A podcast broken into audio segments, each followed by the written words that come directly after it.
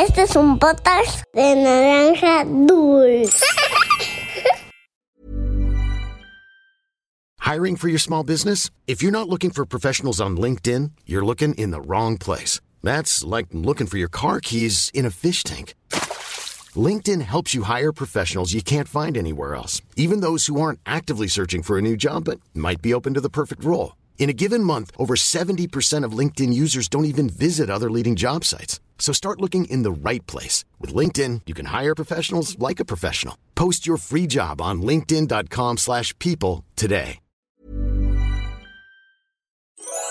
Había una vez Once upon a time, una volta en un país de lontano. Era uma vez num país muito distante.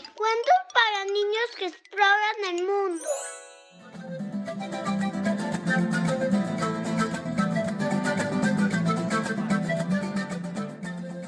La leyenda del sapo Cuartam.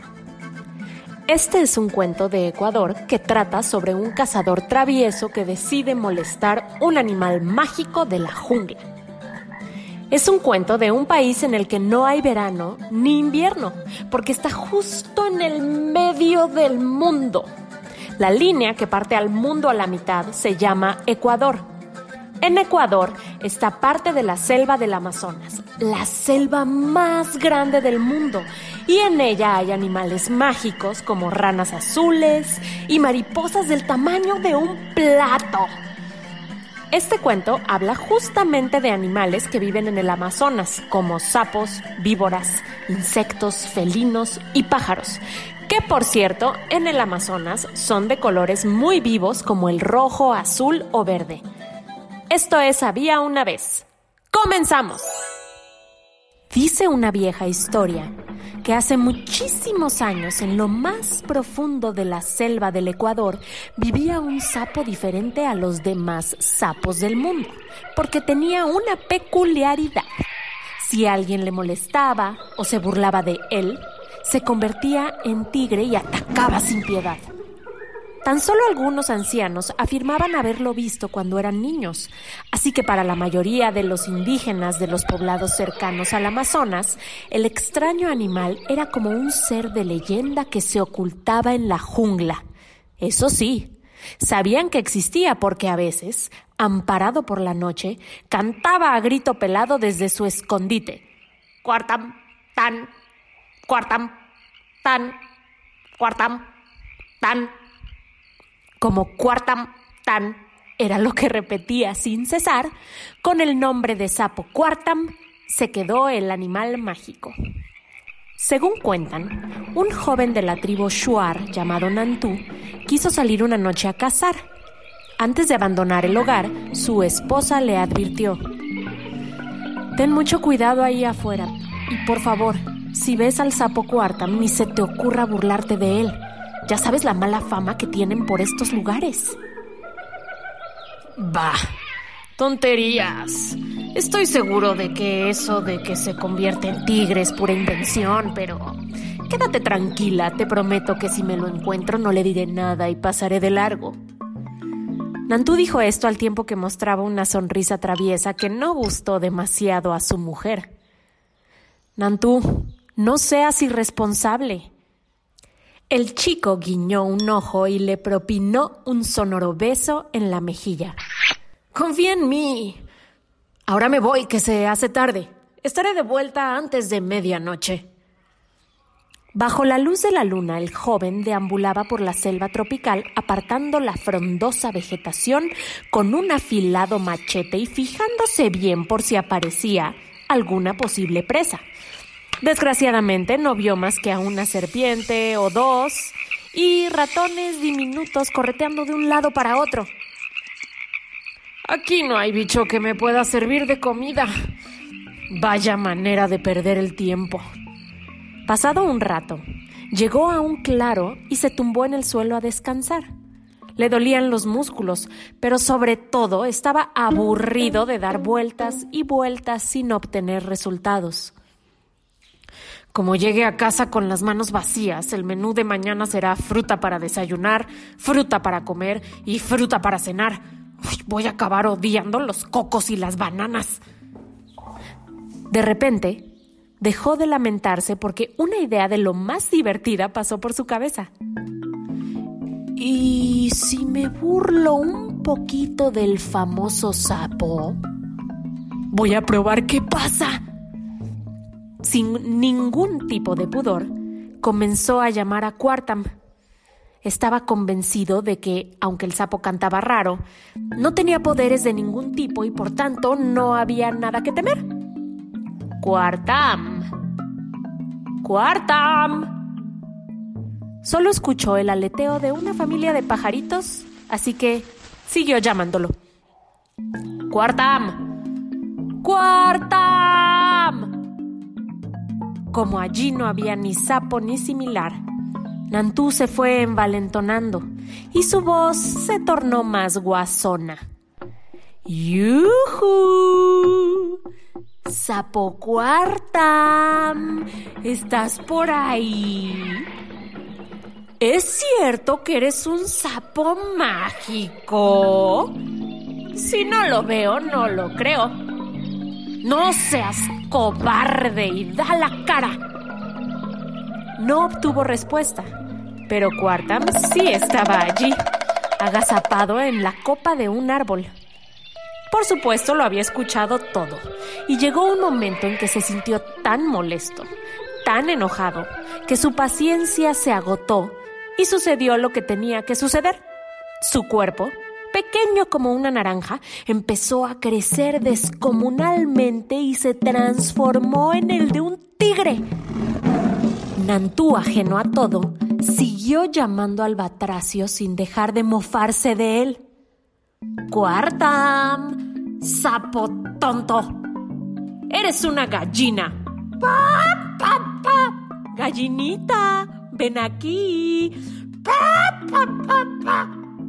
Quartam, antes simple sapito y ahora enorme tigre, no pudo más y emitió un rugido que hizo que temblaran las nubes. Acto seguido saltó desde lo alto, abrió la boca lo más que pudo y se tragó de un bocado al insensato cazador. Mientras todo esto sucedía, la esposa de Nantú aguardaba en el hogar sintiendo que la noche transcurría muy lenta. Durante horas esperó junto a la puerta el regreso de su esposo, pero al ver que no volvía se puso muy nerviosa. es rarísimo que Nantú no haya vuelto todavía. ¿Qué le habrá pasado? Conoce la selva como la palma de su mano y es el más ágil de la tribu. La única explicación posible es que... que... se haya encontrado con el sapo Cuartam. Sin pararse a pensar, salió corriendo de la cabaña. Por suerte no había llovido y pudo seguir el rastro de las huellas de los pies que Nantú había dejado tras de sí. Todo fue bien hasta que llegó a un claro en la jungla. En ese lugar, por alguna razón que no alcanzaba a comprender, las pisadas se esfumaban por completo, como si a Nantú se lo hubiera tragado la tierra. La muchacha se sintió muy triste y empezó a decir en alto, ¿Dónde estás, amado mío? ¿Dónde estás? ¿Debo ir hacia el norte? ¿O mejor rumbo al sur? no sé por dónde buscarte. En ese momento, escuchó una especie de resoplido que venía de las alturas. Miró hacia arriba y en una gruesa rama vio un sapo gigantesco, dormido panza arriba y tan hinchado que parecía a punto de estallar. Ese fenómeno de la naturaleza debe ser Quartam, Apuesto a que se ha zampado a mi esposo y por eso está tan gordo. Efectivamente era Quartam, que después de devorar a Nantú había vuelto a transformarse en sapo, pero manteniendo unas dimensiones enormes. La chica, en un acto de auténtica valentía, cogió el hacha que llevaba colgado de la cintura y comenzó a talar el tronco. El sapo, que debía estar medio sordo, ni se enteró de su presencia y continuó roncando como si con él no fuera la cosa. No tienes escapatoria. Acabaré contigo. Tras mucho esfuerzo, el árbol se vino abajo y Quartam cayó de espaldas contra el suelo. El tortazo fue tan impresionante que abrió instintivamente la boca y Nantú, el cazador, salió disparado como la bala de un cañón. Pero eso no fue todo. Al quedarse vacío el imponente sapo empezó a desinflarse y en un abrir y cerrar de ojos recuperó su pequeño cuerpo de siempre. Tras la conversión se sintió muy dolorido, pero temiendo que tomaran represalias contra él, sacó fuerzas de flaqueza y dando unos brincos desapareció entre el verde follaje. Nantú, afortunadamente, seguía vivito y coleando. Su esposa le había salvado por los pelos y no podía dejar de abrazarla.